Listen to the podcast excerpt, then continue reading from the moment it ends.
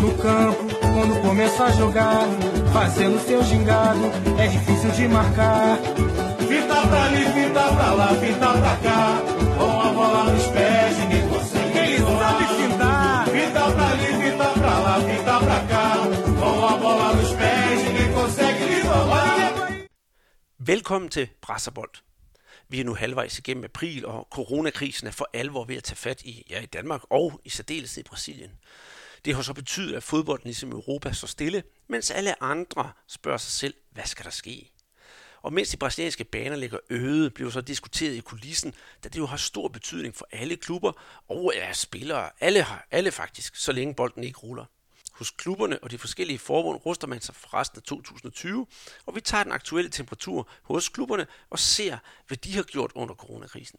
Mange af de mindre klubber, de lider altså også. Og øh, især Santo André i São Paulo står over for et kæmpe problem. Fordi når spillet genoptages, og ja, det hele skal i gang igen, så må man stille sig spørgsmålet, hvor bliver alle spillerne af? Nød lærer jo også, som bekendt, nøgen kvinde at spinde. Og for øh, at få de mange fans skal have deres ja, øh, fodboldfix, opstår der selvfølgelig nye tiltag.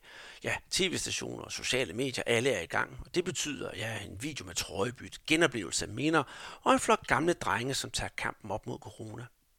Og hvis man i Brasilien nu også siger navne som Everton, Lincoln, Anthony og Igor for eksempel, ja, så falder snakken straks på en flokke unge supertalenter, som givetvis snart er på vej over Atlanten.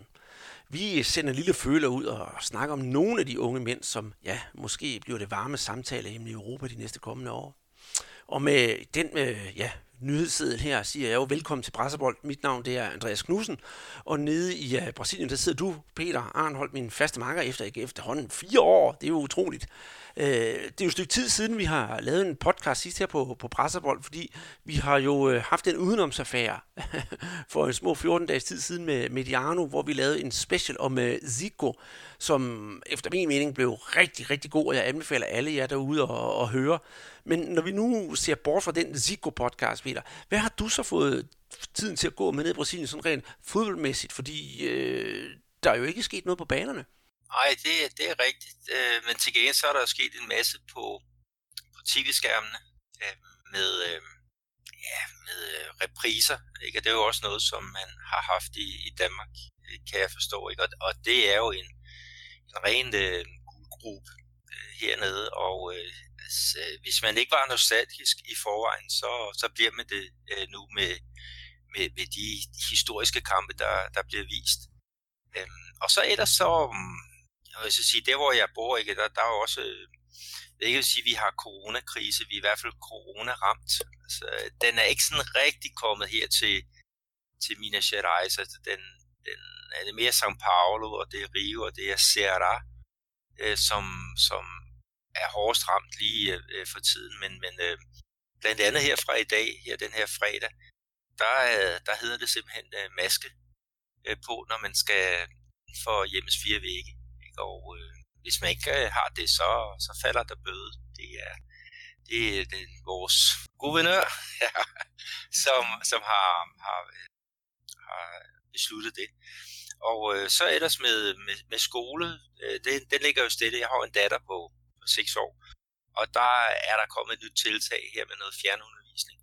Så det, det er vi så gået i gang med, og det betyder, at jeg er jo kom- computer øh, Øh, løs i øh, i hvert fald fire timer om dagen. Og det, det skal man jo vende sig til.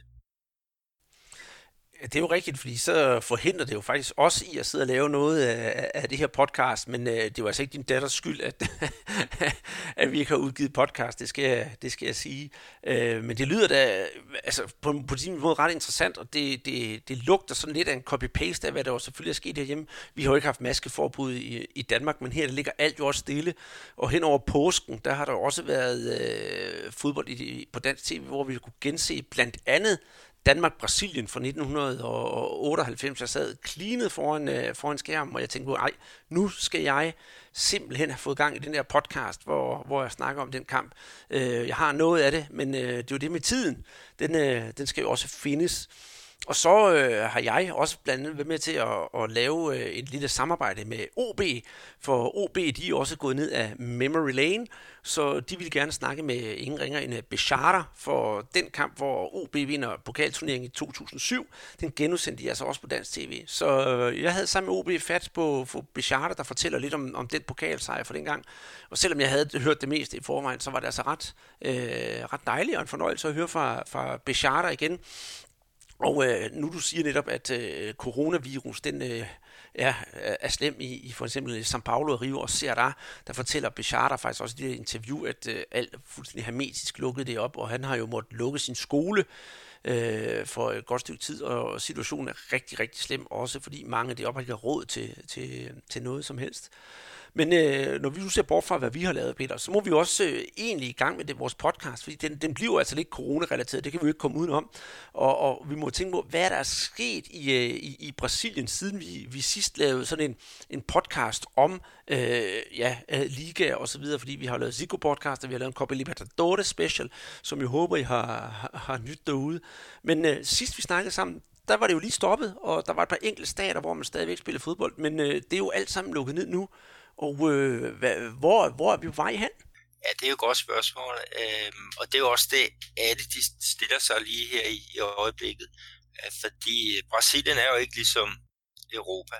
Øhm, vi har et hav af, af turneringer, øhm, modsat i, i, i øhm, for eksempel i, i Danmark. Øh, sådan lige i øjeblikket, der, der kører der jo, eller er der i hvert fald, øh, skulle der have været en masse øh, regionale øh, turneringer øh, i gang. Øh, da stikket blev trukket her for, hvad var det, en måned siden, ikke, der var man jo i gang med at spille er det 27 delstatsmesterskaber øh, mesterskaber her rundt om omkring i Brasilien. Øh, vi var øh, vi skulle i gang med tredje runde af gruppespillet i, øh, i øh, Copa Libertadores. Øh, som jo er, er vores svar hernede i Sydamerika på, på Champions League. I den mindre sydamerikanske turnering, Copa Sudamericana, der var man så i gang med, øh, med første runde af, af selve øh, knockout-fasen. Øh, pokalturneringen, brasilianske pokalturnering, der var man også godt i gang. Øh, jeg tror, det var til, man var nået til tredje runde. Men, men det, som vi, vi vil kalde, ja, kalde hovedturneringen hernede i Brasilien, altså Serie A, øh, den var jo slet ikke kommet øh, i gang endnu. Den var jo sat til at, at skulle starte her i, i, i maj måned. Øh, men men øh, det, den, den kommer jo ikke i gang til på, på det tidspunkt. Men, men det, det er ligesom det, man er. Man er sådan et, et, et vadested. Altså, der er nogle masoneringer, som man skal have afsluttet. Øh, og så er der nogle turneringer, som man skal have taget hul på. Og, og det ene, det, det influerer på det andet. Fordi man kan ikke spille to, øh, to kampe øh, på, på samme dag, øh, og, og det er jo nærmest nødvendigt med den kalender, som i forvejen er sammenpresset, altså så man øh, sådan skal, skal presse det ind i, i, i uh, endnu færre måneder, ikke? Så, så bliver det jo et, et helt sindssygt øh, program, som, som man skal igennem. Men, men lad os se, øh, øh, hvad det bliver til. Det, altså, altså, jeg synes, det er, det er et stort virvar, øhm, i og med, at nu du siger selv, de er de her fire turneringer, som skal spilles. Øh, hvordan kan man få afsluttet det på, på en ordentlig måde? Herhjemme øh, i Europa, der står man for, for en afslutning af, af, af turneringerne og skal på sommerferie, men her, hernede, der står man jo faktisk midt i det, eller skal, skal til at begynde med, ikke også? Øh, jeg tænker på også det der med, for eksempel Copa Libertadores, øh, det bliver du også snakket om, det ender måske med, at man slet ikke kan afholde det i, øh, ja, her i, i, i 2020, ikke også? Og, og det, er jo, det vil være frygteligt, for jeg ved at i hvert fald for mit vedkommende Flamingo, de vil så gerne forsvare det her mesterskab, og de synes ikke, at de har råd til at, at, at vente en hel sæson. Men øh, det kan jo være, at det er det, der bliver den sidste, øh, jeg kan sige, sidste udvej for dem, at de lige vil blive nødt til at, at slutte en bedre pille. Ja, vi kan så sige, ikke, at, at uh, Copa Libertadores, det er jo afhængigt af, at der er 10 lande, som skal være coronafri på, på samme tidspunkt. Det kan ikke noget, at uh, man kan spille øh, kampe i Argentina og ikke spille for eksempel i, i Venezuela, øh, hvis det er således, at, at, øh, at, øh, at det, det har jo med sådan, og det, kommer, det hele kommer ikke på samme tid, og det kommer ikke til at blive afsluttet på, på samme tid. Det må man i hvert fald forvente. Så man, vi, skal, vi skal simpelthen vente på, at der kommer grønt lys for, for alle øh, de der 10 lande, og så kan vi så øh, begynde igen. Man kan så også lige tage med, at, øh, at VM for klubhold, det vil sige, det, det er jo det, der, der er, er den store, øh, ja, det store trofæ, der, der venter i, i sidste ende. Ikke? Det, den var jo sat til at skulle spilles, jeg tror det var den 21. november, øh, her på, på Maracanã i, i Rio de Janeiro. Øh, men det var jo også fordi, man skulle have en, øh, en vinder, som skulle spille VM for klubhold i, øh, i december måned. Men det hele bliver jo ligesom forskudt. Altså, vi får højst sandsynligt ikke spillet et VM øh, for klubhold i, i december. Og det vil sige, der er ikke det pres på, vi kan sige, okay, vi skal have fundet en Copa Libertadores øh, vinder, men det er ikke nødvendigt, at vi finder øh, den i, i november. Øh, det kan jo så komme til at blive altså forskydet ind i det nye år i, øh, i 2021, og så må man tage nogle måneder med der, og det får så selvfølgelig nogle konsekvenser for Copa Libertadores øh, øh 2021, hvor man må forvente sådan lidt mere øh, kompakt øh, version. Men, men det er da meget spændende at se, hvad, hvad pokker øh, det, det hele ender med. Altså lige i øjeblikket, der er vi sådan i, i ingenmandsland. Øh, vi kan følge med lidt med i, hvad der sker i Europa, og, øh, og øh, så kan man sige, okay, det kan jo godt være, der sker det samme her. Øh, det kan også godt være, at det bliver voldsommere her, det ved vi jo ikke. Men, men kan sådan have en fornemmelse af, når det, når det er overstået i Europa, så går der nok lige en måneds tid før, at, at øh, forhåbentlig at vi er, er fri hernede, medmindre der kommer den der øh, vaccine, som, som øh, alle går og sukker efter lige i øjeblikket.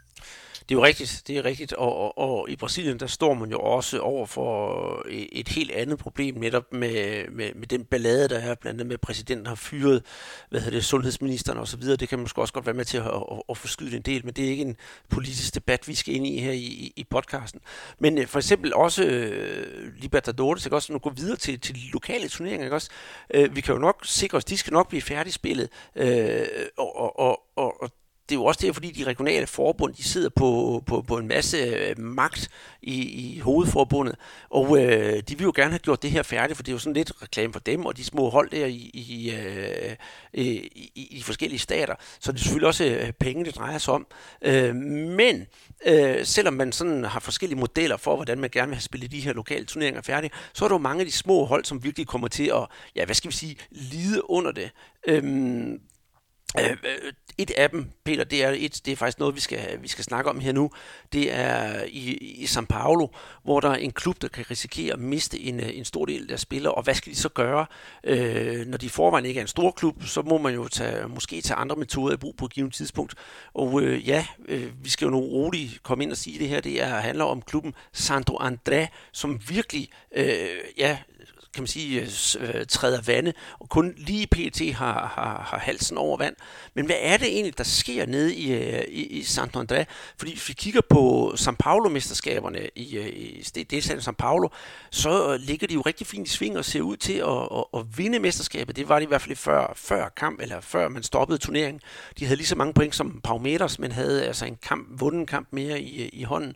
Men nu ser det altså mere sort ud, end det gjorde før øh, coronakrisen. Ja, det er, det er rigtigt. Altså, Santo André, vi kan lige tage med, at det er en, en klub, som har været oppe i den bedste række i Brasilien i, øhm, i nogle år. Ikke? Og så kom der altså en anden derud, der betyder, at, at lige i øjeblikket, så spiller de uden for de fire landstækkende rækker. Øh, men der har vi igen det sjove, der er hernede i Brasilien. Altså, der er de regionale turneringer, og så er der de, de øh, landstækkende. Og Santo André, som altså ligger uden for de her landstækkende rækker, de er så med i den bedste række øhm, i, øh, i staten i São Paulo. Ikke? Og det er der, de så møder Palmeiras, de møder São Paulo, de møder Santos, de møder Corinthians, altså alle de der store øh, klubber, som har noget, noget power, økonomisk power. Øh, det har Santo André ikke i den situation, som, som de er i nu, ikke sammen med vel af andre af de der klubber, som spiller i den bedste øh, regionale række i, i den her store delstat. Så de har ikke råd til at ansætte spillere på længere kontrakter. De ansætter simpelthen fra turnering til turnering. Og da de skulle forberede sig til den her øh, Campeonato Paulista, ikke, så laver de jo, så danner de jo en ny trup, og så laver de kontrakter med spillerne indtil at øh, Campeonato Paulista øh, er overstået. Det vil så sige, det er i april måned, at kontrakterne kører. Men nu har vi jo så en måned, det bliver så to måneder, som bliver ligesom revet ud af det her. Og det vil sige, at du har en masse spillere, øh, hvis kontrakter udløber her i, i april måned. Øh, her på den 10. der var det, jeg tror det var 19 spillere, som var, var uden var kontraktfri. Og, og når måneden øh, er, er omme her, så er der så to mere, der, der falder, falder øh, hvis kontrakt øh, udløber. Og, og de har jo selvfølgelig gjort det fantastisk godt, som du fortalte. De, de fører rækken i det her, øh, i, i det her grundspil. Og, øh, og det gør jo også, at deres spillere bliver meget, meget attraktive. Det vil så sige, at nogle af de her spillere, de har jo allerede tegnet en kontrakt med en ny klub fra der, hvor at, at øh, de regionale mesterskaber er, er over. Men de er jo så ikke over alligevel. Men altså, vi har Santo Andreas af den ene eller den anden grund, også fordi det er ude i sådan en uvidshed, så har de altså 21 spillere, som ikke øh, længere er på kontrakt i klubben, når den hedder 1. maj. Ikke? Og vi kan, altså hvis, hvis det går, hvis det accelererer helt vildt, så får vi måske nogle kampe i, i gang igen her i, i næste måned, ikke? hvor man så skal have spillet grundspillet færdigt, og så skal man så have taget øh, fat på de øh, øh på, på selve slutspilskampene. Og der kan man bare sige, altså Santo André, som du sagde i indledningen, ikke? altså de må kigge sig lidt omkring og spørge, hvor pokker blev alle spillerne af? Og så må man finde ud af, hvad, hvad, hvad gør man så? Forlænger man de der aftaler, således det kører videre til, til Campeonato Paulista er færdig. Og det, det kan man jo et eller andet sted, hvis det hele så bare bliver, bliver forskudt. Men hvis vi siger Sport Recife, som ligger i den bedste række, som har kontrakt med sådan en Santo André-spiller, hvis vi nu siger, at serien starter øh, noget tidligere, eller der bliver sådan en overlap, hvor skal den her spiller så spille? Skal han blive i Santo André og spille øh, den her turnering færdig? eller skal han rykke op til øh, Recife og være klar til øh, deres øh, hvad hedder det, øh, preseason og øh, være, være indspillet på et hold, når, når det på et eller andet tidspunkt går løs i, i Serie A. Det er jo et eller andet sted et, øh, et øh, underligt dilemma at, at havne i, og der er ikke nogen, der indtil videre har haft en, en løsning på det fordi vi ved ikke, hvordan fremtiden ser ud. Det er rigtigt, det er rigtigt. Og hvad hedder det, øh, klubbens Santo Andres klubpræsident øh, Sidney Higueto, han har jo længe udtalt, altså allerede da det stoppede, at han allerede bare gerne så, at man lukkede øh, statsturneringen São Paulo ned, og så blev San André udråbt som vinder. Øh, det er jo også relativt nemt sagt, også fordi så er det ham, der sidder med det hele. Men han er jo også godt klar over, at øh, den går jo ikke. Øh, men i det hele taget, han, han, han, han, han vil jo gerne have, at klubben kan få så meget økonomi af det som overhovedet muligt. Fordi i, øh, i for eksempel i São Paulo, deres statsturnering, der tror jeg, hvad hedder det, øh, gevinsten, altså den, der vinder hele turneringen, får en, en sum på omkring 10 millioner kroner, og så går det ellers derned af. Og hvis øh, det var gået, som det ser ud til videre, så mener øh, Higeto fra, fra, fra Santo André, at de havde sikret sig en gevinst på omkring halvanden million kroner. Og den kan han måske vinke farvel til nu, hvor han skal måske risikere at bruge øh, anden divisionsspillere eller øh, anholdsspillere fra sin egen klub. Så jeg kan godt forstå, at han bekymrer sig og, og, og siger sådan et højt og flot, ja, vi skal bare have gjort turneringen færdig, fordi for ham, der handler det jo altså også om, netop om økonomi, tv-penge og så videre. Så det må også være en, en ud over de skal med spillerne, så bliver det jo også lidt en økonomisk derut for, for Santo André, hvis de altså ikke lige klarer kortet her og skal til at, at, at spille om sekundære pladser. Og det er jo ikke kun Santo André, det drejer sig om det Det drejer faktisk om, om, om klubber i hele landet, at øh, de kan få lidt tv-tid, og det får man altså ikke, og det er der, pengene ligger. Men hvis du også bare ser, Peter, på, hvad hedder det, øh, på klubberne i, i, i, i São Paulo, der er der også, også andre spillere, spiller. Øh, du har jo nævnt over for mig for eksempel Agua Santa, en spiller, de, de, en klub, de kan miste 20 spillere, og øh, var det uh, Inter de Limera, hvor mange var det, de skulle miste? Ja, det er så 17. Og så har vi Novo Lisoncino øh, og Mirasol, to andre klubber, der spiller i den bedste São Paulo-række. De, øh, de, de har altså kontraktudløb med, øh, med 14 øh, spillere. Ikke? Og så på den anden side, så har vi jo de store klubber, der har noget, noget økonomisk øh, ballast øh, for eksempel Corinthians, øh, Palmeiras, øh, São Paulo og Santos, ja, du kan jo næsten gætte dig til, hvor mange spillere, som som de har kontraktudløb med. Ja, det er så ret begrænset, ikke også? For de har bare jo i gang med at sikre sig deres trup til, til den kommende turnering. Jeg kan fortælle dig, at det er ikke en øh, spiller, som, som har kontraktudløb. Ikke? Så de har nogle helt, helt andre præmisser. Men hvis man skulle sådan kigge på sådan et eller andet færdighedsprincip, så skulle det jo være, at, at de kontrakter, som udløb her i, øhm, i april, de blev forlænget indtil at, øh, at turneringerne øh, var, var færdige. Og så, så måtte altså konsekvenser også være, at de landsdækkende turneringer, de først kommer i gang, når, når de regionale er, er, er færdigspillet. Og, og det vi også snakker om, det der med, at det er de regionale mest, øh, hvad hedder det, øh, hvad hedder det, regioner, øh, eller regionale, altså de, de regionale forbund, som sidder på, på øh, altså hovedparten af stemmerne i øh, det brasilianske øh, fodboldforbund. Og, og de, vil ikke, øh, de vil ikke sidde og, og, og disse deres, deres egne turneringer. Det, det er der, hvor at den regionale fodbold den blomstrer, det er de første fem måneder af, af året. Det er der, de tjener deres, deres penge. Øh, det er der, at de får tv-tid. Det er der, at, at, at øh, klubberne de føler sig som noget sted af, af noget større. Fordi når, når de her regionale mesterskaber, de, øh, de er overstået, så er faktisk mange af klubberne, der, der, der skruer deres aktiviteter helt ned på Vågeplus, og der spilles nærmest ikke fodbold. I hvert fald ikke på, på professionelt niveau, eller også er det på et meget lavere øh, hvad hedder det, økonomisk niveau.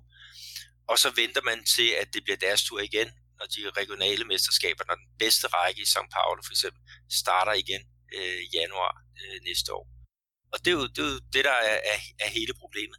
Øh, altså vi har jo mange gange bandet de her regionale turneringer væk, fordi vi, vi synes, at det er synd, at de tager så meget tid, som betyder, at, at den landstækkende række bliver sådan meget komprimeret, og det betyder så igen, at, at der ikke er tid til de her FIFA-datoer. Det vil sige, at øh, for eksempel São Paulo, øh, Øhm, de, kan, de kommer til at miste Dani Alves, øh, når der skal spilles øh, landskampe, der kommer til at miste ham i tre kampe i rap. Øh, bare, bare i forbindelse med en, en af de her FIFA-datoer, og det, det samme med Gremio og, og Everton Cebolinha, han er jo så også, når han er udtaget, så har han jo også fik et, et haverkamp, ikke? Og, og det er jo med til at skævvride øh, den turnering, som vi holder rigtig meget af. Øh, og så vil sige, at de regionale turneringer, det kalder vi sådan lidt folklore. Øh, det er lidt lev fra, fra gammel tid, som bare kommer til at fylde så meget, fordi at det der magten det ligger i Brasilien, det er hos de regionale forbund det, det, det bliver der ikke ændret på, i hvert fald de næste par år. Nej, men, men, men der er jo også det, at øh, der er jo heller ikke nogen sådan rød tråd hele vejen ned igennem brasiliansk fodbold, fordi hvis nu bare ser på, på, hvordan det ser ud nu for de der store klubber i, i Serie A, så er der begyndt at snakke om, hvad skal vi gøre? Spillerne, de er jo sat på ferie, fint nok, men når de kommer tilbage, og hvis de eventuelt ikke kan spille, så er der sådan med løn. Hvad skal man udbetale de der spiller løn, og hvad skal vi gøre? Og det bliver der altså snakket om i, øh, i alle de store klubber, og den brasilianske spillerforening, de er faktisk forhandlingerne, forhandlinger med, med, med diverse klubber, og det er øh, faktisk ingen ringer end øh, Fluminenses direktør, Mario Bittencourt, som repræsenterer de der forskellige klubber. Men, men når man sådan kigger ned over de der klubber, så er de jo, nogle af dem er kommet langt, andre er ikke kommet langt, og de har alle sammen sådan en forskellig agenda. Det er ikke sådan med, at alle skal betale. Øh, vi siger, at alle klubber og spillere skal gå et eller andet ned i løn.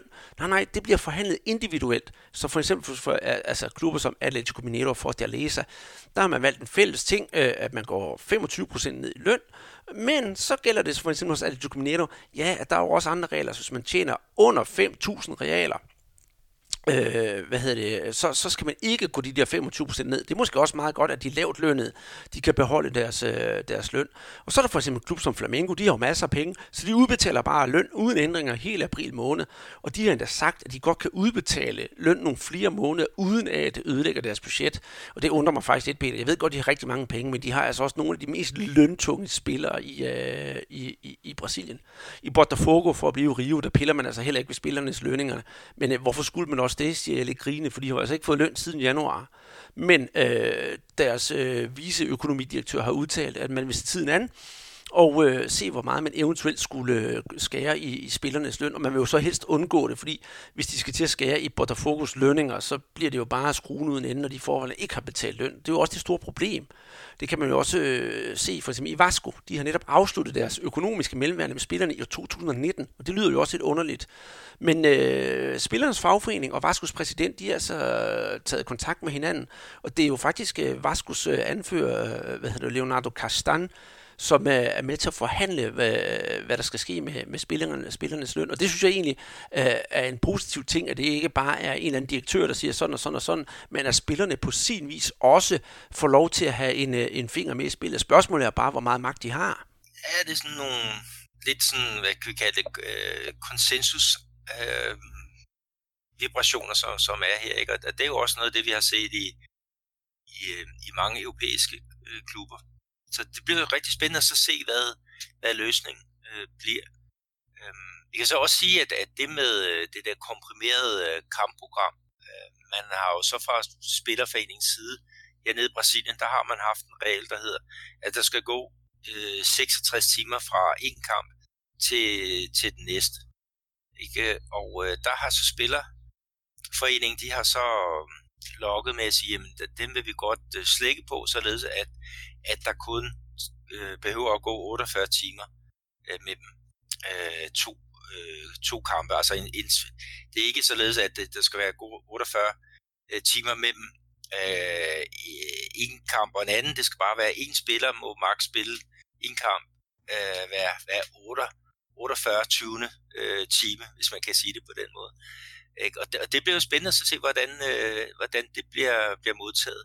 Men, men uanset hvad, så er der jo bare en, en kæmpe øh, pres på, på kalenderen. Ikke? Og, og hvis vi siger, at, øh, at vi nu her øh, for eksempel får begyndt her den 1. juli, og så forlænger turneringen til den øh, 20. December, så er der altså stadigvæk øh, noget med 50 runder, som, som skal afvikles. Og, og det er det er godt nok mange kampe, der skal blive spillet i løbet af, af, af bare en, en uge. Altså det, det bliver jo nærmest øh, tre kampe øh, på, på ugeplan eller noget i, i den tur. Og så hvis du så oven i købet skal lægge de der øh, Libertadores og nogle andre ting, øh, der skal være øh, kvalifikation til, til VM i, i Katar, øh, altså der, der bliver bare ikke tid til at holde de her øh, landskampspauser. Ikke? Og, og øh, det bliver, det bliver rigtig spændende at se, hvad der, hvad der sker. Øh, hvis vi laver sådan en lille overblik, ikke, så kan vi så sige, at, at der er, altså bare i det regionale øh, mesterskabsniveau, ikke, så er der seks runder, som skal afvikles. I pokalrunden, der er der altså øh, 11 stykker, så har vi 38 i Serie A, og så er der så også en del i Libertadores, skråstreg øh, øh Sudamericana.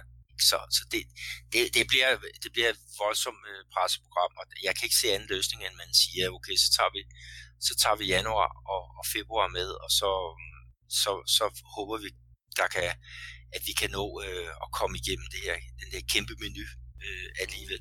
Men, men, men sådan måske for at komme, komme nogle af de her ting i, i, i forkøbet, og så måske lave noget, der er mere komprimeret, så har CBF, altså det brasilianske fodboldforbund, de har foreslået en såkaldt, ja, skal vi kalde det miniturnering. Øh, hele øh, balladen øh, i Serie A, den rykkes til São Paulo, og de skal spilles på syv forskellige stadion, øh, stadions uden tilskuere, øh, med, ja, med start her i, i, i maj. Og der skal det være, at det bliver delt op i to grupper, og så er 10 hold, og så er de fire bedste videre til, til, til knockout-kampe. Øh, umiddelbart, så, så lyder det måske meget smart, det her, vi kan korte turneringen ned, og så har vi sådan, ja, øh, men alle får jo ikke lov til at, til at, til at møde hinanden. Øh, og der skulle være afstemning om det her blandt de der 20 klubber, og vi kan vist øh, godt sige, at øh, der var 19 klubber for, og en klub imod, og den, der var imod, det var altså Flamingo. Og jeg har ikke helt fundet ud af, hvad der var, øh, Flamingo havde i, i, imod ideen. Men når jeg sidder og kigger på det her, Peter, jeg kan godt forstå det fornuftige i det, vi siger, at vi holder sgu en, en, en, en miniturnering uden tilskuere. Men, øh, jamen, vil det ikke miste en del af, af, af charmen ved fodbolden. Og jeg ved godt, så er der kvalifikation til Copa Libertadores og så videre, så videre, så videre. Men øh, for mig, der kan det godt virke som om, det er bare en dårlig undskyldning for at holde en turnering, og vi skal øh, hurtigt finde en mester. Ja, vi, altså vi, vi har jo her i Brasilien igennem ja, hvis vi kan tilbage i historien, der har vi jo set et hav af, af turneringer. Øh, og der var blandt andet et år, hvor, hvor man spillede to parallelle øh, turneringer, og, og hvad er det, Sport øh, Recife, de vandt den, der var, var lavet af, af fodboldforbundet, ikke? og så, så Flamengo, de lavede sådan en, en pirat, øh, eller vandt en piratturnering med blandt andet Sigo øh, på, på holdet, ikke? og der, der diskuterer man stadigvæk i dag, øh, om Flamengo skal, skal også have et, sådan et mesterskabsstjerne øh, for, for den sæson, selvom det var sådan en alternativ øh, turnering. Men, men den her, det her forslag, altså jeg, jeg kan kun se det som det er en måde at få noget, noget fodbold på, på tv så, så hurtigt øh, som muligt. Altså man ligesom lægger en osteklokke ned over øh, alt det, der har med Serie A at gøre. Ikke? Og de, altså det, det er jo også det, at, at de skal jo ikke rejse frem og tilbage. Altså det, det bliver for eksempel Fortaleza øh, med deres træner Rosario Seni og, og hele staben, øh, reserver og sådan noget. De bliver fløjet ned til São Paulo, og de får et sted, hvor de skal indkvarteres. De skal sikkert tjekkes alle sammen, om de har corona eller ej. Og så spiller de så de her øh, kampe over en periode. Altså, jeg regner mig frem til, øh, at det er nok to måneder, som den her øh, turnering vil, vil køre over. Øhm, og så spiller man det for, altså over, under nogle øh, fornuftige forhold rent øh, helbredsmæssigt. Og så får man selvfølgelig kåret en, en vinder. Om det så er den brasilianske mester, eller det er noget andet. Altså, jeg kan ikke forestille mig, at man vil, vil give titlen til det hold, der vinder det. Men det, det er jo ligesom for at, at give lidt opium til, til folket. Og, og der skal ske noget. Altså, vi er ved at være lidt trætte måske også af, af genudsendelser. Øhm, men men det, det kunne, jeg synes, det er en interessant øh, løsning og flytte hele alle 20 hold til øh, São Paulo, og så, så se, hvad, det, hvad der øh, sker. Og så når, når, når det bliver tid til fodbold på normal vis, det gør det vel forhåbentlig en, en dag, jamen, så må vi jo så bare afvikle en, en normal øh, serie A. Øh, jeg, jeg kan ikke se det her som en andet end en slags øh, venskabsturnering. Øh, jeg, jeg tror ikke, den kommer til at koste, betyde, at man kvalificerer sig til Libertadores, eller man kan kalde sig brasiliansk øh, mester. Ja, og uanset hvad, så tror jeg, hvis, der, hvis CBF siger, at det bliver mesterskabet, og så man finder en, en såkaldt mester ved sådan en, en, en turnering her, så tror jeg, at øh, når det er overstået, så vil det ende ligesom den her turnering i 1987, hvor der ikke rigtig er nogen, der kan finde ud af, hvad skete der, eller hvad, hvad skete der ikke. Og de andre klubber vil aldrig sige, at den pågældende klub, som har vundet turneringen, er de sande mestre, for de vandt jo ikke på den rigtige måde, hvis man skal, hvis man skal sige det sådan, fordi de vil jo ikke komme op og spille de der 38 kampe, de vil måske spille et par 20, og så, og så ej, det, jeg, altså, jeg kan godt se ideen i det, men, men, men den fænger altså ikke helt an mod mig, hos mig. Og øh, ja, Peter, vi skal til at, at holde en lille pause her, inden vi skal øh, få sådan en status på de der forskellige turneringer, der allerede er i gang øh, i, i, i Brasilien. Og det gør vi jo selvfølgelig med vores øh, vanlige kolde Guaraná. Og øh, der har jeg jo faktisk også en lille historie tilknyttet til, til Guaraná. Selvom øh, man herhjemme øh, bekæmper corona, så gør man det jo altså også nede i Brasilien. Og øh, Carlsberg, de kom ud for et stykke tid siden, at de øh, hvis nok tog noget af deres sejler, de laver, og lavede det om til, til, til håndsprit. Øh, ikke at øh, Ambu, eller Ambev, eller hvad det hedder, som laver Guaraná, de, øh, de greb det passion fra, fra Carlsberg, men de har altså gjort det samme, og i deres små 0,25, tror jeg det er, flasker, der har de altså begyndt at, at, at lave håndsprit og sende det ud. Og i sidste uge der kom det ud, at de ville lave deres plastikflaske, plastikflasker om, lave omlægge deres produktion, og var gået i gang med at lave hele 3 millioner ansigtsmasker, som vil blive sendt rundt til forskellige steder i Brasilien, hvor man har behov for at bekæmpe corona på den ene eller anden måde. Og jeg håber for, for Einby og Guadana, at det, her måske kun er begyndelsen til et eller andet, hvor de kan afhjælpe den øh, ja, truende situation, som er i Brasilien. Selvfølgelig er det lidt slemt, men jeg tror faktisk, det bliver værre øh, her om et par uger. Og det kunne være dejligt, hvis, man, øh, hvis Guadana var med til at hjælpe det. Så når du går ud og køber din Guadana i, øh, i de danske supermarkeder, så er man altså med til at støtte øh, bekæmpelse af, af corona i Brasilien. Og med det sætter jeg en skiller på, og så siger vi øh, skål i Guadana. Guaraná Antártica. De Maués para as suas mãos. Bora lá! så er vi tilbage og klar til at snakke mere om brasiliansk fodbold, og jeg håber ikke, at du, Peter, sådan bare går ud i køleskabet og taget en lille casulinha, som de hedder, de små Guaraná, så har taget en ordentlig slurk op, det var, det var håndsprit. Så kan det være, at det bliver en ret sjov podcast her, det sidste, det sidste halvdel, vi skal lave her. Men øh, det vi skal til at snakke om nu, og det bliver ret kort faktisk, fordi der er ikke sket så gevaldigt meget, det er de lokale turneringer i, øh, i Brasilien, som vi netop næsten lige har snakket om. Men, men hvad sker der? Fordi langt de fleste står på pause, og øh, for mit vedkommende, der har jeg jo så fulgt lidt med på, på Rio-fronten, og det er måske også det, der er sket mest. For øh, der har Safers, det er meget øh, underligt ord, men det er altså spillernes, øh, spillernes organ i Rio. Øh, de vil jo frygtelig gerne i gang med at, med at spille igen. Så en ting er, at øh, de prøver at presse på. Så har Flamingos øh, præsident Langin, han har faktisk haft et møde med, øh, med guvernøren i Rio. Øh, han hedder Witzel. Og øh, de har skulle snakke om, hvorvidt man kunne genoptræne øh, træning hos øh, Flamingo fra den 21. 4. og det skulle være for lukkede døre, så, så ingen rigtig kunne følge med. Dels øh, at de ikke bliver forstyrret, og at man øh, ikke risikerer nogen form for smittefare. Hvis det lykkes for Flamingo, så ved jeg, at der i hvert fald er mange andre klubber, der står og tripper i baggrunden for at følge trop. Og hvis de får lov til at følge trop, så kan det jo være, at vi allerede inden længe, måske og forhåbentlig, kan se et hul i, øh, øh, i kan man sige, den mur, der er stillet op, så vi kan se fodbold, så turneringen i Rio kan, kan gå i gang igen. Men sådan er det vel ikke i, i, i Belo Horizonte, der ligger sted, alt vel stadigvæk fuldstændig dødt. Ja, det, det, det gør det. Øhm, og jeg ved faktisk ikke helt, hvornår det, at øh, klubberne de begynder at, at, at skal arbejde igen. Ikke? Men det igen, vi, vi er ikke særlig hårdt ramt. Altså, vi, vi har bare frosset øh, samfundet ned. Ikke? Øh, og venter et andet sted på, at der kommer en, en bølge øh, med, med øh, den her virus. Men, men vi skal jo også lige tage med, ikke, at, at øh, i forhold til, til Safash, som, som er spillernes organ i, i Rio, altså de, de siger jo, at, at vi er klar til at spille under to forudsætninger.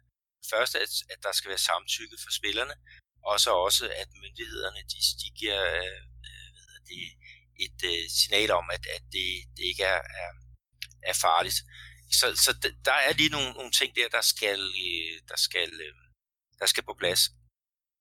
Øh, så, men, men hvis, hvis det går i orden, ja, så, så, må det jo, så kan det jo i og for sig øh, køre på. Jeg, jeg ved faktisk ikke, altså São Paulo, det er den stat, der er hårdest ramt. Jeg er ikke sådan helt overblik over Rio.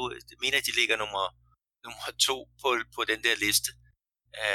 men, men altså mange af de her klubber har jo noget, sådan en, en øh, sundhedssektor, der, der kunne holde øje med, med, med spillerne, ikke? og øh, kan jo blandt andet tage, tage med der, at, at øh, øh da, da Flamingo skulle øh, kontrollere spillerne, for, for om de havde det ene eller det andet, så var det jo øh, noget, som man, man ordnede i klubregi, øh, og øh, man havde faktisk også fat i sådan en, en øh, som, som Siggo, ikke, som, som er det, hvad han fyldte, var det 66 eller 67, ikke? der var der jo så stor spænding. Havde han altså, alt bedt til, at han ikke havde kunne corona, og det kunne man så sige, det havde han så heller ikke.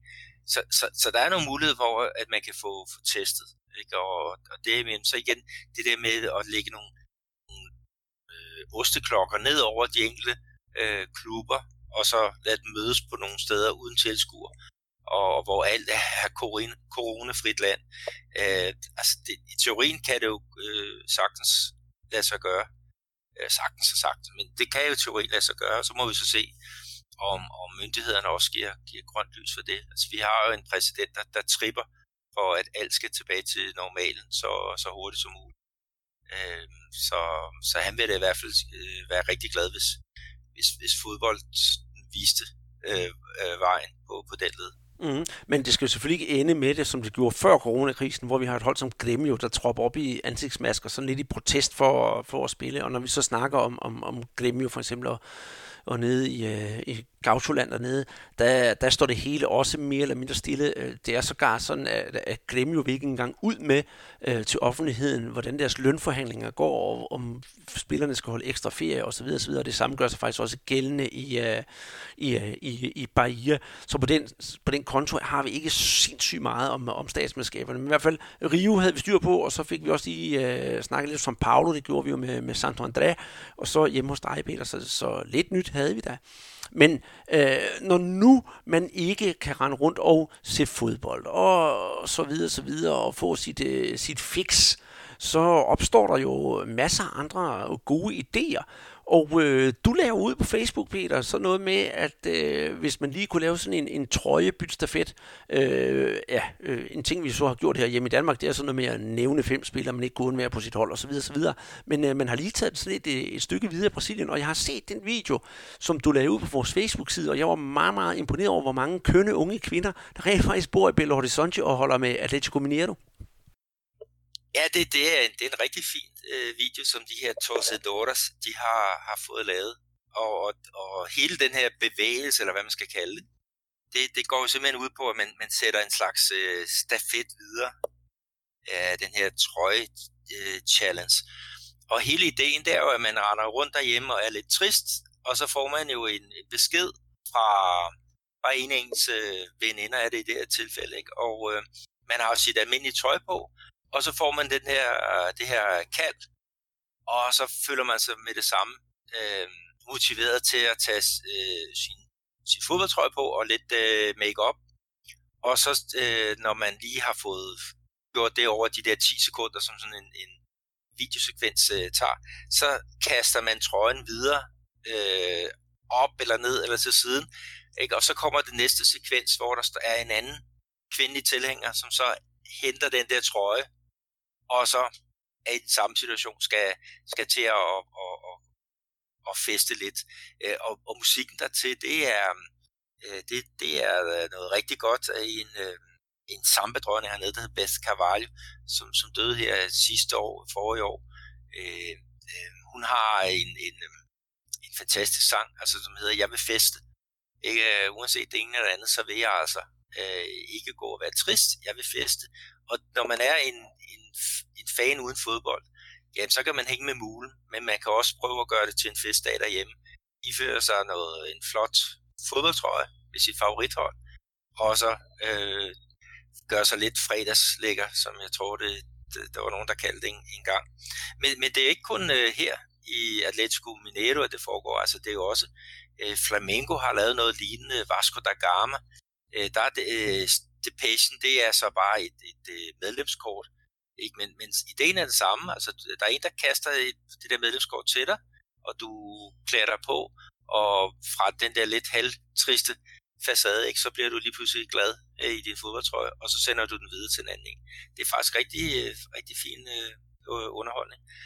Øhm, og det er ikke bare i, i klubregi, det, det er også nogen, hvor man ser, man skifter simpelthen klub. Øh, så starter med en fra Atletico, så bliver det Flamengo, Cruzeiro og, og så videre. Øh, ja, gå ind og se den. Nogle gange så er, er billeder bedre til at forklare end ord.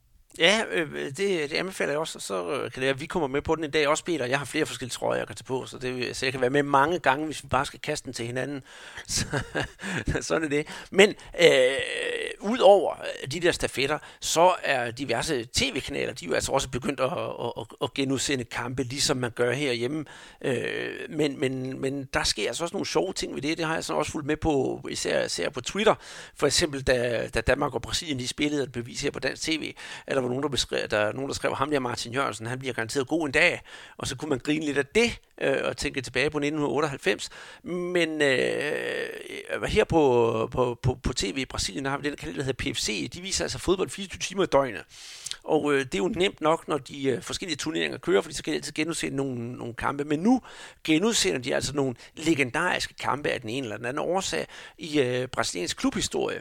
Og øh, der synes jeg faktisk, der var en af dem, der var rigtig gode. Det var her forleden, at de sendte en kamp mellem øh, Vasco og, og, og Flamingo, hvor Edmundo, øh, Øh, ingen ringer en dyret, et mundo, han var med, og han scorer så hattrick i den, den pågældende kamp. Og nu er det sådan i Brasilien, hvis man scorer hattrick, så kommer man med i det store, berømte tv-show om søndag, der hedder, øh, hvad hedder det, øh, Fantastico, hvor man får lov til at ønske et stykke musik.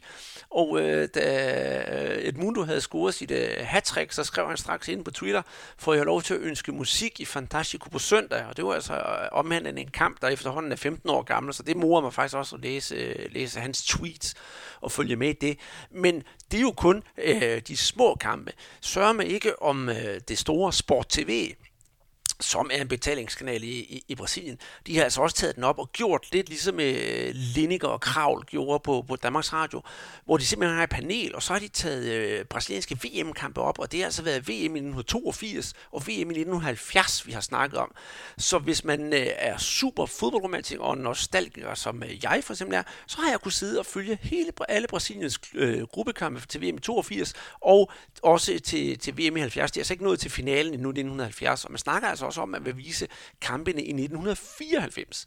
Men det, der gør det interessant ved de her kampe, det er jo ikke bare, at det er to kommentatorer, der sidder og snakker frem og tilbage. Nej, nej, man har også de oprindelige kommentatorer, der har kommenteret kampen, og så har man enten nogle kommentatorer, som har været inddraget i kampene på den ene eller på den anden måde, eller man snakker om en, med en spiller, der har været med i pågældende kamp og fortæller om kampen. Og det er, øh, selvom man siger, okay, skal man sidde og se en, øh, øh 45 minutter med en kamp, eller 2,45 minutter en kamp, man har set en gang før, så er det altså en herlig tur ned af memory lane. Og når vi nu snakker også om VM i 82, Peter, så øh, er der jo altså også nogen på det berømte VM i 82 hold, der har grebet den her depeche med, med coronavirus og vil øh, samle penge ind til at be, bekæmpe coronavirus. Og det er ingen ringer end øh, ja, kongen af Rom, Paolo Roberto Falcão, der fik ideen med, at de øh, skulle øh, samle penge ind. Og hvem greb depechen hurtigt? Det var faktisk Zico. Så han fik lavet en video, øh, hvor han selv optræde til, at vi skal bekæmpe det her, og så får han ja, en øh, del af dem, der har været med til at, øh, til at spille VM 82, til at komme med en kommentar og sige, at vi støtter også op om det her. Og så bliver der selvfølgelig også sendt en, øh, en, en lille hilsen til, øh, hvad hedder det, øh, ja, øh, for eksempel Sokrates, som ikke er her længere, og der er også et par, par andre, som, som desværre ikke er i, øh, i, i blandt os. Så det er jo rent festligt øh, at, at sidde og følge med i det, og så var det også sådan det nostalgiske, nostalgiske i det, det kan jeg rigtig godt lide, og så også de der gutter fra 82, jeg synes det viser, lidt om, hvor stor magt de mænd stadigvæk har i Brasilien, der stiller op for det 82-hold, selvom det jo efterhånden er, ja, det er jo snart 40 år siden, at øh, de spillede VM i Spanien. Men alligevel, så kan de trække sig, tiltrække sig så meget opmærksomhed. Ja, det, det er virkelig underholdende, og også det, det sjove, det er, det, øh, altså kommentatorerne, det er nogen, som, som altså det, det er dagens øh, kommentatorer, som, som fortæller historien, som om de ikke rigtig ved øh, resultatet. Og, og, øh, og så, som du også fortalte, det har været det optakten øh, til det. Altså her, her for eksempel i går, øh, der viste de øh, Brasilien, øh, Rumænien fra, fra 1970, altså en kamp, som brasserne vandt øh, 3-2 på to mål af Pelé og et af, et af øh, Jairzinho, ikke, som jo blev historisk, fordi han scorede i, i alle Brasiliens kampe øh, ved den øh, slutrunde. Men så op til den her øh, match, der havde man så øh, hul igennem til, til midtbanespilleren øh, Clodoaldo, som for, fortalte lidt om, om, om, hvad den her slutrunde havde betydet for ham, og, og hvad der skete øh, under det, hvad, hvad deres træner Zagallo, han havde været, var så dygtig til øh, på det tidspunkt. Og igen, det er, det er, det er nostalgi, men, men stadigvæk med en masse øh, nyt input fra, fra de gamle stjerner. Ikke? Og øh, jeg er da meget spændt på at se for eksempel, når finalen i 1970 øh, mod Italien, øh, og den kommer frem, om det så er kongen, som, øh, som man vil have fat i. Han, han har jo døjet noget med, med helbred og depression og så videre, men, men øh, det er jo måske en, en, et, en happening, som han, han gerne ville, ville øh, hvad skal vi sige, stilles igennem til øh, live med, med alle hans, hans vinkler på, ja, ikke alene hans en fantastisk karriere, men, men også det, som Brasilien kunne i, i 1970. Mm. Og må jeg ikke også have lov til at røre ved dit romantiske fodboldhjerte her, Peter? Hvis det nu ikke lykkedes at få Pala igennem, så kunne det jo være, at øh, en af dine helt store idoler også kunne komme igennem og fortælle lidt om, hvordan det var at, at vinde dengang, nemlig ingen ringer end Roberto Hivelino. For ham skal vi altså huske, han var altså også med dengang til VM 1970 når jeg nu har nævnt sådan en ja, spiller som, øh, som Roberto Rivelino, som befinder sig på allerøverste hylde i Brasilien, så går vi direkte videre til de kommende Roberto Rivelinoer, hvis jeg må sige det på den måde, Peter. For øh, vi har fået et spørgsmål inde på, på Facebook øh, angående nogle, øh, nogle nye spillere, og du, øh, ja, du kan rent faktisk huske, hvem var der stillede spørgsmål. Det kan jeg ikke lige huske her på stående fod. Det var Jakob Kjeldgaard. Tak skal du have. Og øh, Jakob kommer med det der fantastiske spørgsmål, og siger her i coronakrisen, øh, om vi kan lyst til at snakke om nogle af de der kæmpe talenter, som render rundt nede i Brasilien. Og så selvfølgelig vil vi det. Øh, det er jo det også derfor, vi har vores Facebook-side, og også vores mail. Skriv ind til os, hvis I har nogle spørgsmål. Han nævner øh, flere spillere fra Sydamerika generelt, men vi har altså valgt at tage nogle af dem, der kommer fra, fra Brasilien. Øh, han havde en hel liste. Vi tager ikke dem alle sammen denne gang, men vi gennemgår lige et par, par stykker af dem. Og den første er Peter, som, øh, som man er begyndt at snakke om her i, i Europa, det er jo den øh, unge Anthony fra, fra, fra São Paulo, som bliver rygtet til, til, til Ajax, og der er mange, der spørger, jamen, øh, hvad er han for en, øh, for en gut, og vil han kunne gøre sig i, øh, i Europa? Jamen, han er en, øh, en, en, en højre kantspiller. Øhm, han er bare øh, 20 år, og øh, jeg, jeg så ham øh, live her sidste år, da jeg var i, i São Paulo. Ikke? Og der så jeg ham spille semifinalen i kampen om øh, São Paulo-mesterskabet. Ikke? Og han var en spiller, der gjorde fantastisk meget indtryk øh, på mig. Øh, højre angriber, øh, venstre benet trækker meget ind af i banen, og meget med sådan nogle stop-start øh, øh finder, ikke? Og, og i der bare elsker at, at udfordre. Øh, altså han, han fik øh, han, han fik mine tanker helt tilbage til øh, en fyr som, som Garincha, ikke? som også havde sådan lidt de der sådan lidt uh, Charlie Chaplin uh, bevægelser. Det, det synes jeg faktisk også, jeg kan se hos, hos, uh, hos uh, Anthony. Og uh, altså, han havde jo en fantastisk uh, sæson sidste år uh, på, på São Paulo, hvor han spillede uh, 45 kampe, ikke? og så scorede uh, 6 mål. Og han er jo også kommet uh, godt i gang i, i den her uh, sæson, uh, Øh, hvor han øhm, øh, hvad hedder det, har spillet så kun fire kampe for, for São Paulo, men det var så også fordi, at han, han var med ved, øh, øh, ved det, det brasilianske OL-landshold, U23-landshold, som skulle kvalificere sig til, til det OL, som så er blevet, blevet, blevet udsat. Men, men altså, han er i startopstilling for, for São Paulo, og øh, øh, også på vores Facebook-side, der har vi lagt en, en video op, som omhandler øh, faktisk Dan Jarles, som jo spiller i São Paulo. Ikke? Og der er, er der en sekvens, hvor at øh, Anthony han bare udfordrer og får fremprovokeret et, et, et straffespark øh, med hans, hans ageren. Altså han går meget, meget tæt på, på modstanderen, og så kan han drible. Eller her, der var det sådan, hvor han skulle prøve at spille den indad mod midten, og der, der rammer den så bare en, øh, en, en hånd fra, fra en fra, fra LDU Quito, fra, fra Ecuador, ikke? og så var der straffe øh, spark, som, som de så udnyttede. Øh, jeg vil så sige, at øh, ved på 23-landsholdet, der, der var han i startopstilling øh, nærmest hele tiden. Altså, øh, da det kom til den afgørende kamp, der blev han så godt nok taget, han startede ude, men det var måske også, fordi han var ved at køre lidt træt, og så også fordi man ville skulle spille mod Argentina, som, som havde gjort det fantastisk godt, og øh, kunne bruge måske en, en spiller, der, der ikke øh, trak tempo ud af kampen. Og det, det er problemet med, med Anthony, fordi han går ned i tempo, når han får bold, for ligesom at accelerere op igen, når han skal i gang med sine øh, udfordringer. Øh, så der valgte man øh, lidt anderledes, men en fantastisk øh, spændende spiller, øh, meget, meget underholdende at, at se på. Øh, og øh, Ajax, altså jeg kunne ikke forestille mig et bedre sted for ham at udvikle sig videre. Øh, Ajax havde jo David Neres, som man hentede i São Paulo her for nogle år tilbage. Og øh, hvis man nu skyder ham afsted, så, så, så har man en rigtig dygtig erstatning i, øh, i, øh, i Anthony. Han har stadig nogle ting, han skal lære, men, øh, men øh, jeg, jeg spår ham en plads på det brasilianske landshold om, i hvert fald i truppen, når vi snakker ja, fire, ja, tre-fire år frem. Det, det, det kunne i hvert fald være et godt bud. Mm. Det, øh, det lyder sgu egentlig meget plausibelt, det er, men det er også, også øh, øh kan, man, kan man sige, det er, det er jo gudskelovligt nemt at snakke om de her spillere, fordi de er jo hamrende dygtige alle sammen, og det der potentiale, man bare ser, der, bliver, øh, der folder sig ud på banen, og så håber vi jo altid, altid det bedste, og så kommer jeg til at tænke på, Peter, for et par år siden, der snakkede vi jo om uh, Hibamara, der render rundt i Botafogo, som røg til 1860 München, nu tilbage i, i, i, i Brasilien, og så siger, ej, man kunne godt have undet den mand en, en, en større, eller en bedre bedre skæbne, hvis jeg skal sige det på den måde.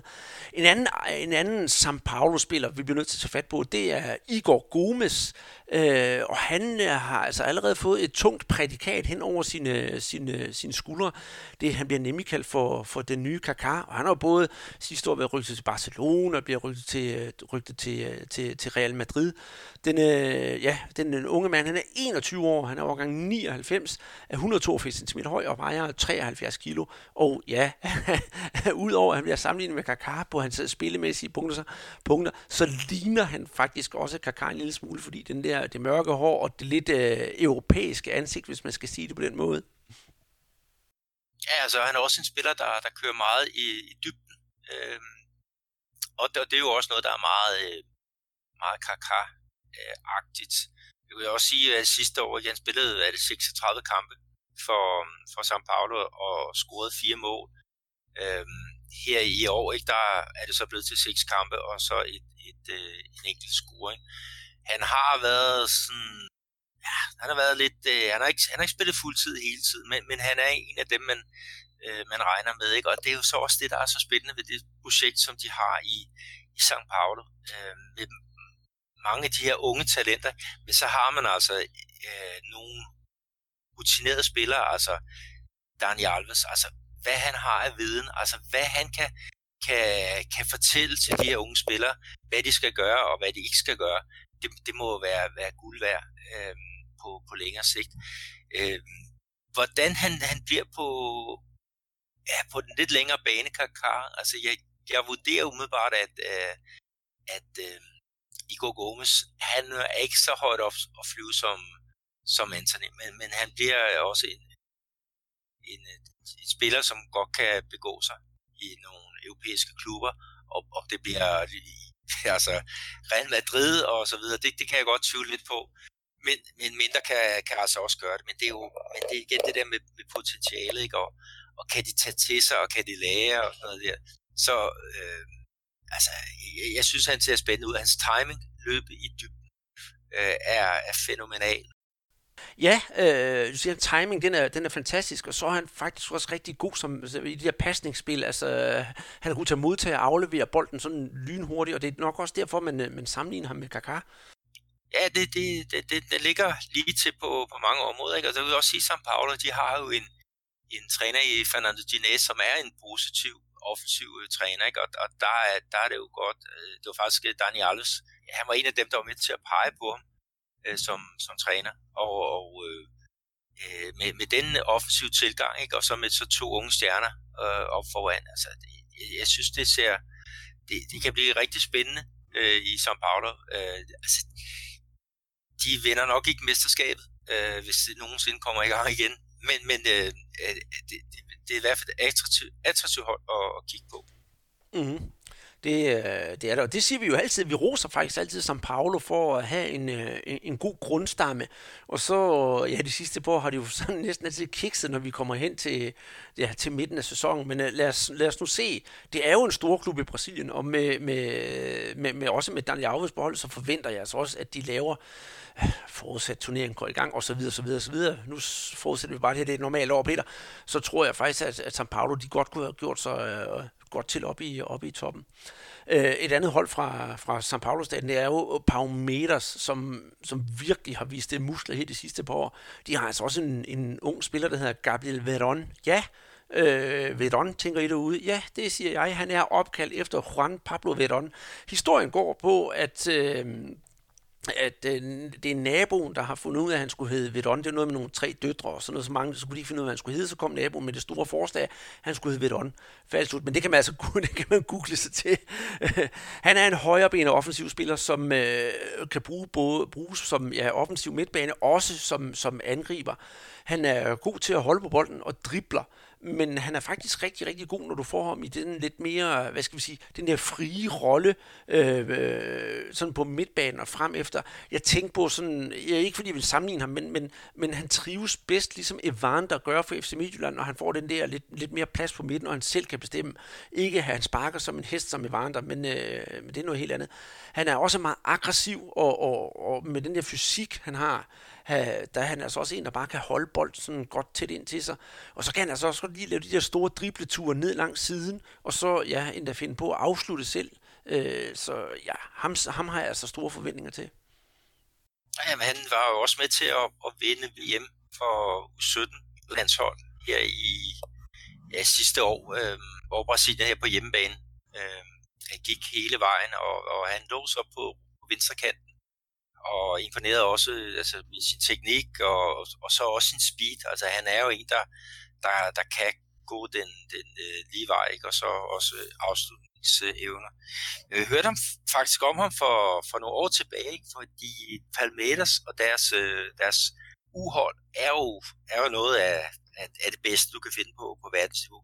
Og de blev så inviteret til øh, et øh, klub øh, U17 VM, øh, som bliver spillet hvert år i, i ja, det mener det er Madrid, det er i hvert fald i, i Spanien. Og, øh, og der blev han øh, kåret til, til bedste spiller, og han, han nappede altså også øh, topscoreprisen. Øh, så, så det er jo et, et, et kæmpe talent, man har fat i her. Og, og Palmeda, som jo er vant til at købe fra, fra højeste hylde, altså de har sådan kørt lidt øh, i ro i bero med, med de der helt store investeringer, og planen var, at han skulle, han skulle aktiveres mere øh, på, på det professionelle hold. Og han fik nogle indhop her øh, sidste år. Altså jeg så ham blandt andet, øh, da han kom ind i anden halvleg her øh, på Mineirão mod Cruzeiro, hvor han var med til at, at sende den ned i Cruzeiro ned i anden division. Øh, han scorede ikke, men han kom ind, ikke, og, og der mangler stadigvæk noget. Men, men det, igen det der med, at de skal, de, skal, øh, de skal have noget mere fysik, og de skal vende sig til det højere tempo. Øhm, når, når han får gjort det, så bliver han øh, sindssygt spændende at, at, at følge. Ikke? Og, og det er jo også bare et spørgsmål om tid, at, at han går, går afsted ligesom øh, Vinicius Junior, øh, ligesom Renier. Øh, vi kan også lige tage med, at Vinicius, da han fik sin debut på Flamingos hold, der var det jo ikke, fordi man sagde, at, at, øh, at han stjal billedet lige fra første gang. Altså, han var lidt famlen, ikke? og det kan man jo også se lidt med, øh, med, med Veron. Men øh, giv ham noget tid, give ham noget fast grund under fødderne, så vil han også flyve øh, en, ja, måske en af de største talenter i, i den her øh, årgang 2002, ikke? Som, som virkelig har mange øh, andre dygtige spillere. Mm, og det er rigtigt, det du siger med Vinicius Junior. Jeg kan faktisk huske, da, da vi snakker om, at han fik, øh, fik premiere Vinicius Junior for Flamengo. Jeg synes, det var for tidligt, at man skulle lige have gemt ham et par, par kampe nu. Men øh, i det mindste, så røg han jo hurtigt til Madrid, og vi fik fornøjelsen af ham i, i, i Flamengo i nogle kampe. Den sidste, det er faktisk også, øh, vi skal snakke om nu her, Peter, det er også en Flamengo-spiller. Det er øh, Vinicius bondkammerat, kan man sige. Øh, Lincoln, som er en... Øh, som er en højreben center forward, som ja, øh, allerede også har fået et par, par kampe for Flamengo. Der er nok nogen, der vil huske ham fra VM i klubhold mod øh, Liverpool, hvor han har en kæmpe afbrænder i, øh, i slutningen af kampen. Øh, Udover at øh, han får lov til at spille ja, øh, mod selveste Liverpool, så er han faktisk en rigtig, rigtig god spiller, der er dygtig til at positionere sig, og han er også god til at læse spillet. Og øh, jeg synes, han har, eller jeg, jeg har ikke rigtig kunnet finde det, Peter, han har altså lidt u, noget, noget udefinerbart over sig, øh, som, og det er positivt ment, fordi han kan godt overraske en gang imellem sige, okay, han, han, han gør måske noget umuligt, som lykkedes. Nogle gange lykkedes det selvfølgelig ikke, og så får han skæld ud. Men han kan godt lide at udfordre sig selv. Ja, men han er en, en spændende øh, spiller, ikke? og der er jo også at komme ind i en, en øh, VM-final for klubhold mod Liverpool, og så alligevel få rykket sig til den chance. Altså det, det viser jo også, at man har, man har noget, noget næse. Og, og han er jo så fra årgang øh, 2000, det vil sige, at, at uh, ungdomsplan, ikke, der har han jo spillet sammen med, med netop øh, hans han bliver jo kaldt hans svilling nærmest, ikke? Øh, af Vinicius Junior. Det er jo ikke fordi, de ligner hinanden sindssygt meget. Altså, øh, Lincoln, han er jo mere central, ikke? Øh, hvor at, øh, Vinicius, han er mere på, på kanten. Men de havde et fantastisk godt samspil, både på, øh, på ja, i Flamingos ungdomsrækker, ikke? Men, men så også på, på deres øh, på det brasilianske ulandshold. Og jeg så faktisk de to i aktion, øh, da det hed det brasilianske U14-landshold. Der, der spillede de en turnering, faktisk en U15-turnering, øh, her i, i min baghave i Cruzeiro, og der, der fik jeg jo så set ham der. Jeg kan da huske, der var en, der, der, der sendte mig en besked på Facebook, om der var en ny øh, Neymar på vej. Det var en, der hedder Andreas. det var før vores podcast-tid, Andreas.